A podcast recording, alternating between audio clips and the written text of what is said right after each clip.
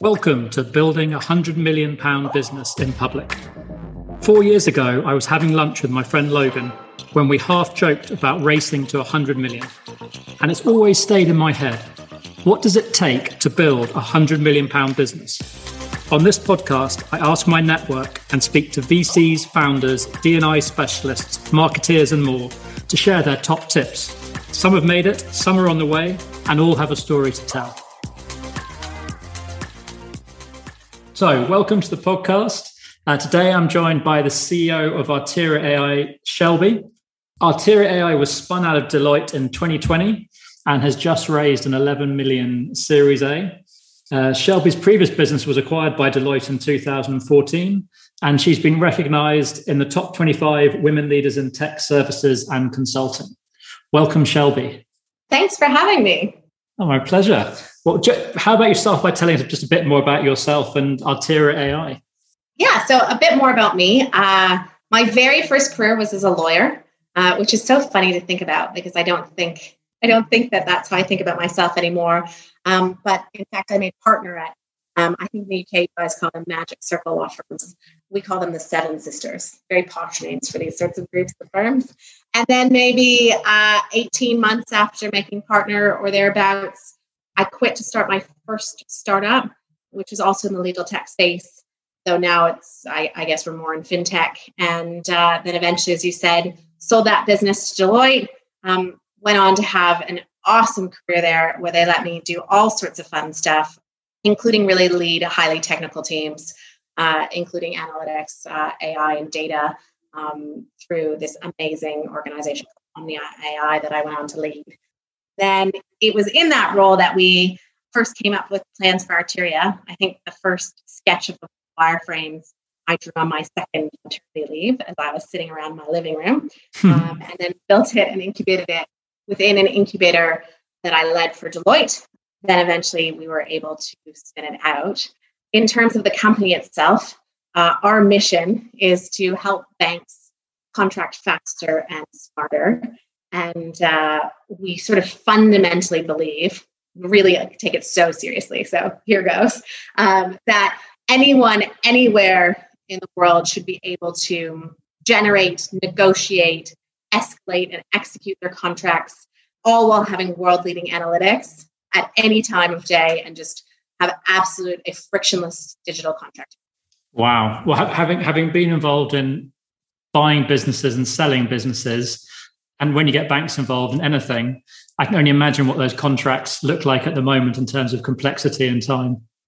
Yeah, I think that that's actually like a key differentiator for us. Is I think the space can be quite fragmented, but it's mostly fragmented in the areas where people are dealing with, um, you know, quite simple contracts. And I think for us, you know, being able to go right to the very end of complexity while still maintaining simplicity as well uh, has been a key differentiator for us and, and really ensuring that we'll work across the spectrum has been quite good for us.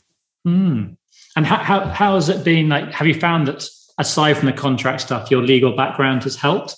Yeah, I think that lawyers have amazing training. First of all, I think we work harder than anyone I know. and so I think that discipline of really just committing wholesale. I, when I was a young little lawyer, again, I don't relate necessarily to her as all that much, but you know, I just like I so badly wanted to do well and I wanted to be the smartest and the best. And I was just the most earnest person you'd ever met. Probably annoyingly so, thinking back. But yeah, so I just um, I really wanted to be um, the very best. So I think that that compulsion is one of the reasons actually my whole career um, I've, I've hired quite a number of lawyers to work with me, whether or not we're using them for their legal skill or not. And then certainly the conversancy with the technical aspects of how lawyers as users want to use software um, has been helpful. Though primarily these days we see ourselves as like a pure banking, business, and operations tool as well, uh, where hmm. lawyers happen to be sort of critical users. Mm. That's good news. My, my, my sister will be happy to hear that. She's she's a recovering lawyer as well. yes, yes. There are a number of us around the world. Um, and what, what was it like spinning out? You mentioned that you span out Arteria out of Deloitte. How how is that different to let's say just starting on your own the first time? Well, goodness. First of all, a beat on Deloitte. It's just about the most fabulous place to work in the world. Um, I was privileged to work there and had a wonderful experience. Um, and in particular, I, I, I, had my kids during the time when I was there and think that they were just amazing for, for a female executive. So huge shout out there.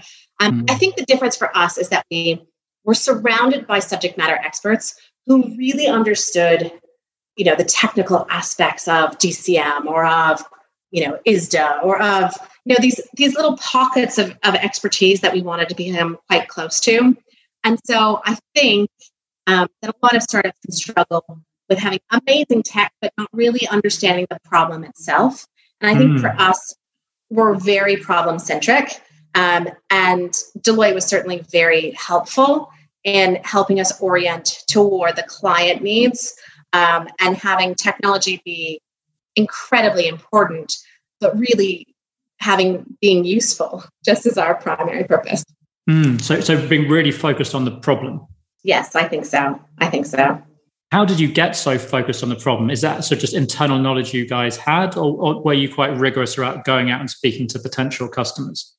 So, anyone who knows me knows that I love speaking with our customers. Uh, not to borrow from Amazon's book too much, but to say I'm customer obsessed probably doesn't quite cut it. It's like like living, breathing, um, and I think part of it is is having that background, having worked primarily in banking forever in tech with that legal background. You sort of almost try and embody that voice of the customer, but also just trying to go out and continue to validate and continue to rip apart. Like Arteria was not perfect on day one. I think any technology that claims that it got it right out the gate um, is probably not going to last forever. For hmm. us, we built sort of uh, parts of it the first time, got it wrong, acknowledged that, ripped it out, rebuilt it. I mean, case in point, one of the primary philosophies around Arteria is that customers want to be able to be self sufficient and do it themselves. The first time we built our do it yourself GUIs or, or, interfaces where customers were able to go in and, and sort things out for themselves, we were thinking about the problem one way and really only solving the problem in one particular direction.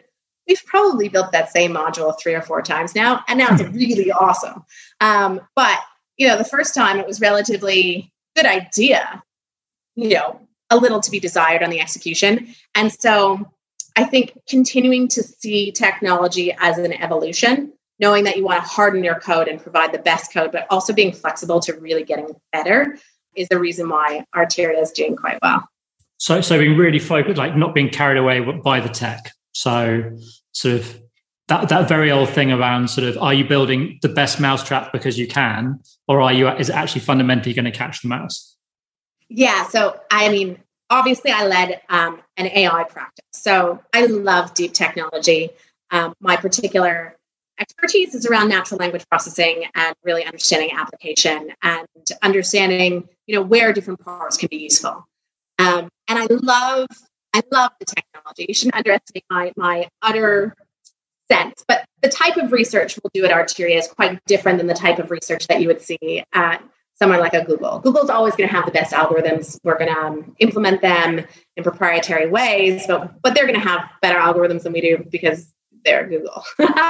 For us, we're going to focus on how do we make the models smaller? How do we make everything more practical? How do we ensure that our transfer learning makes people be able to train less? It's just like this utter practicality with which we're taking sort of academic purity of love for the for the technology and just trying to think if in real life can it handle scale? Can it handle volume can it be interconnected? Can it connect to some mainframe kicking in a corner? You know like we're, we're just we're just trying to think about it really in terms of how do we make this actually work and actually achieve value versus uh, versus just sticking with sort of living life in, in our little bubble. Mm. Well, that probably leads quite nicely on to like this thing we're going to talk about, so this top tip. Like, there's one thing that you've learned so far that you would definitely do or definitely wouldn't do to sort of reach 100 million. What what would it be? You know, so you gave me this question in advance, and I thought a lot about it, but I'm not sure I have the best answer for it. First of all, I think it's very dangerous. Like you want your founders to have ambition, right? You want them to want to be the type of people that get you to a billion dollars or or a hundred million pounds in, in your case. Um, but I think it's quite dangerous to think about building a hundred million pound business. I mm. think hmm. for me, I am ruthless about getting to the next milestone. And so my North Star is the next milestone. Um, and so I try and see it like in my first business, I never expected it to be so big and have so many people and have everything running around. But I think that the focus with which I put one foot in front of the other really made the difference rather than trying to be the biggest or the best. And so again, mm. I find myself gravitating to number one, turning every client, no matter what, even if it's bumpy at the start, turning every single client into a raving fan. And there's actually a book called Raving Fan, so not my technology, but fine. Like, but turning every single one. Number two, making our people spectacularly happy.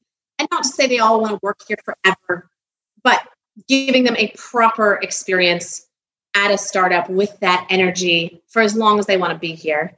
Um, and then finally, just putting our absolute heart and soul into the product. And I think if we do those things right, and not to sound trite about it, but I think sometimes we overcomplicate this idea of building big businesses. And I think for us, it's about simplifying, getting to fundamentals, putting one foot in front of the other, and then having those activities hopefully lead to big businesses. Now, obviously, you have to plan um, if you want to be big. And in Arteria, one of the best things I did um, is that I, I really scaled out a proper executive team from day, day one, knowing that we would be able to scale much more quickly. That said, and it's going to seem contradictory, I really do hold close to my heart this notion of building not to scale initially, treating every person like they're your last person or last client um, to ensure that everyone has that particular startup attention. Um, and then, uh, of course, letting it expand from there.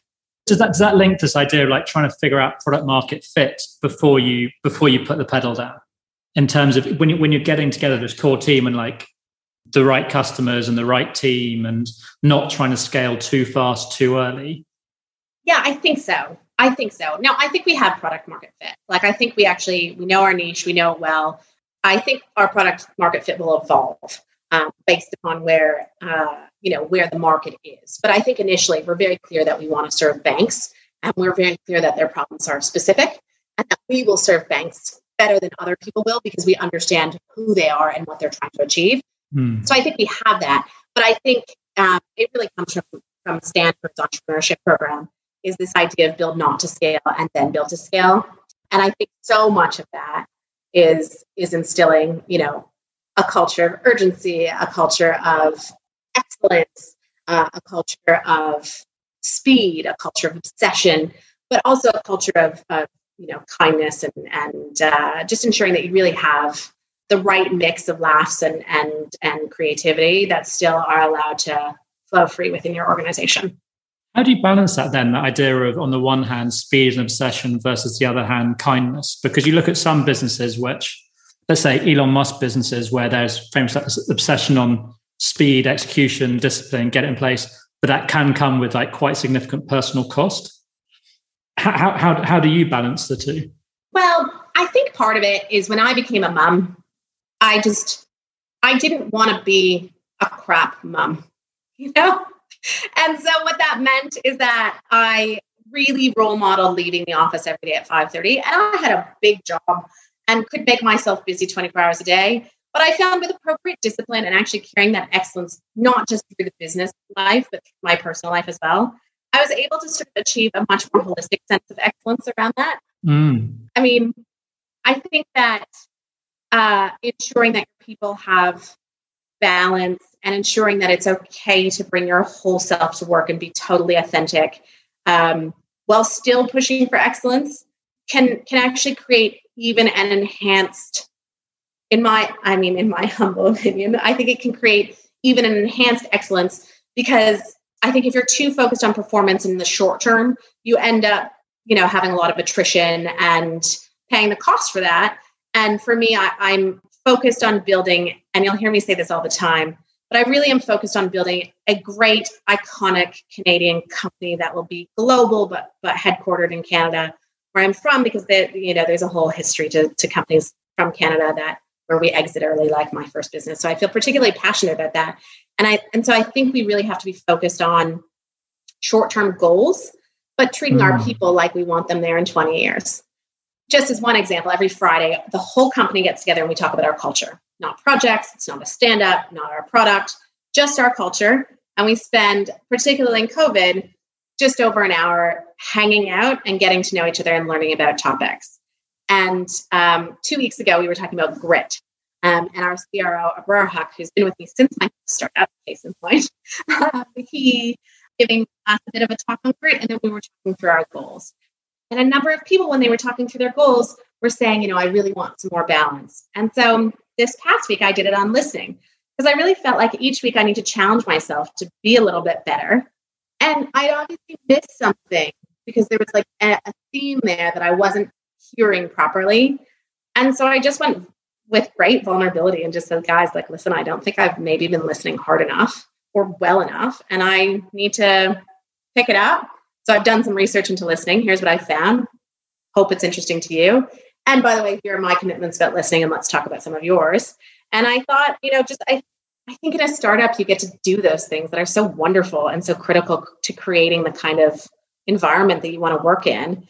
And so I think that this coupling of authenticity and vulnerability combined with this need i mean what was i why was i being vulnerable because i wanted to achieve greater performance for me and for everyone else around me and so mm. i think hmm. it can actually be quite a powerful marriage rather than being sort of diametrically opposed yeah so it's kind of it's a little bit ties to the idea of like radical candor by kim scott where it's kind of like if you if you, if you care personally and challenge directly that's where you get truly great performance. Yes, exactly. I think radical candor, um, we is a theme we love.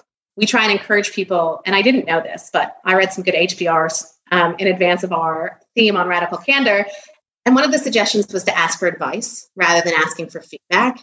And people are much more likely to be critical when you're asking for advice because the whole nature of the conversation is quite different. Mm. And I just, I think that that's really great. And so I am uh, trying to really embed that but even just this notion that like our whole company whatever the topic is that we choose you can see the whole company like get a bit better on that on that little bit the next week and it's just i don't know makes my heart grow bigger so earnest right that's so silly so I've, I've always talked about like the power of being nice in, in, previous businesses. Like I really, I really feel the same as you. Like if you treat people well for, and it's about the long term, not the short term, it pays dividends. Like things like how you exit, how you treat people when they leave the business, for example, uh-huh.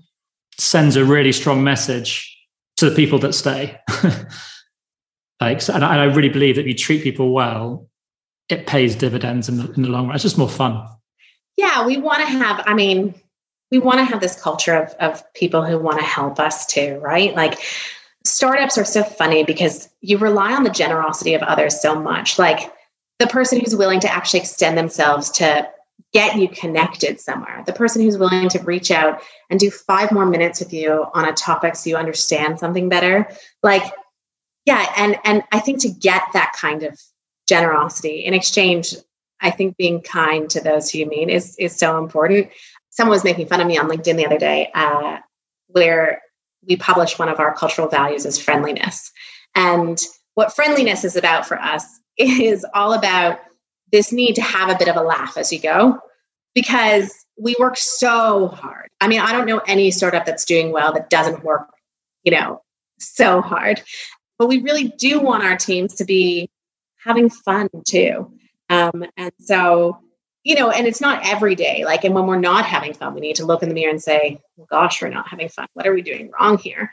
Um, but we really have tried to emphasize what is our Kool-Aid and and get everyone to drink as much of it as they can. Well, I think what's fascinating for me is, this, is, is really going back to this idea of like how you get that outcome while still being quite people focused in terms of there is like with startups this thing like oh we can work super long hours but if you're role modeling this this idea of you can leave it feels like it sounds like you're a believer in the idea that you can actually get a lot done if you squeeze it into you're quite disciplined about when you set the work to be done. So you don't need to work long hours. You can energize your team by getting them engaged, keep the hours reasonable, and still meet your sort of twin like excellence, but friendliness. Yeah, I think so. First of all, it's not typically like, oh, you know, leave at 5:30 and never be seen from again that day. I think this idea of choosing when you work is critical. And so it's not to necessarily say we don't put in those hours and we don't spend them because I think honestly, I probably do spend more hours working than the average person. But I think it's it's a matter of um, I don't want to do it. Like I never want to miss bedtime. And I always say to my my team, I don't want you to miss like your kids' play. Like God forbid you miss your kids' play because you're working in Arteria. Like that would just be terrible. Um, or depending on who you are and what's important to you, your yoga class that you do once a week and you know whatever it is. Um, and so I think it's really about choose when you work and how you work, as long as you're um, you know focused on the result. And then of course I do actually believe in efficiency. I think I've gotten way more efficient. I think the world's gotten more efficient. You know, before we used to have coffee chats and hanging out, and I actually miss some of that inefficiency. I think we've almost gotten ruthlessly productive in COVID and you know in our in our zoom life. And it's just it's just a it's a bit much. And i think we I, you know i look forward to when we're back in the office and like able to chill out a bit and like take a walk around the block or or have some beers on like a you know or tea as as as is appropriate on on on a, on a good evening. Um but just yeah i i, I think um I, I think you can really get your stuff done quite efficiently if you're if you're focused on it. Yeah, but I also hear you when you say that we've almost become super efficient at the expense of some stuff. Like we've stripped out some stuff that is you can get by with in the short term, but does hit you in the long term. It feels like there's some like just a social contracting and social refueling that cultures need. There's almost like quadrant, that kind of urgent but not Im- important but not urgent. Well, that kind of gets jettisoned. I think that's actually one of my favorite blog posts is um, is is about urgency versus importance in the four quadrants. And i think it's just i, I think it's critical. Um, yeah i think with our team we um, yeah we probably need a bit more fun. I'd love to do some events. I'd love to you know i'd love to have everyone back together. Um, I, I, know that at the big banks most people are getting back on site and, and uh, here in canada we're just emerging from lockdown. I think we've been in lockdown longer than anyone else in the world, actually. And so, um, you know, I think we, uh, I think everyone will find their own pace. Uh, you know, Deloitte, for example, came out with an announcement last week saying no one ever has to go back on site again if they don't want to, which I think is incredibly brave. Obviously, we've seen statements from Shopify and others saying the office, you know, the era of office centricity is dead. You know, I think we'll probably, for us, we're never going to force anyone to be anywhere or do anything. But I do think, um, except be, you know, be results oriented. Um, but I, I do think most of our people are just I just don't think you get the same fun of working in a startup if you're working on your Zoom screen all day. Thanks for listening today, and hopefully, you've taken away one thing to think about or try. Let me know in the comments if there's something you'd like us to explore in future episodes, or just reach out on LinkedIn or podcast at district4.io. Let's keep learning and building great companies together.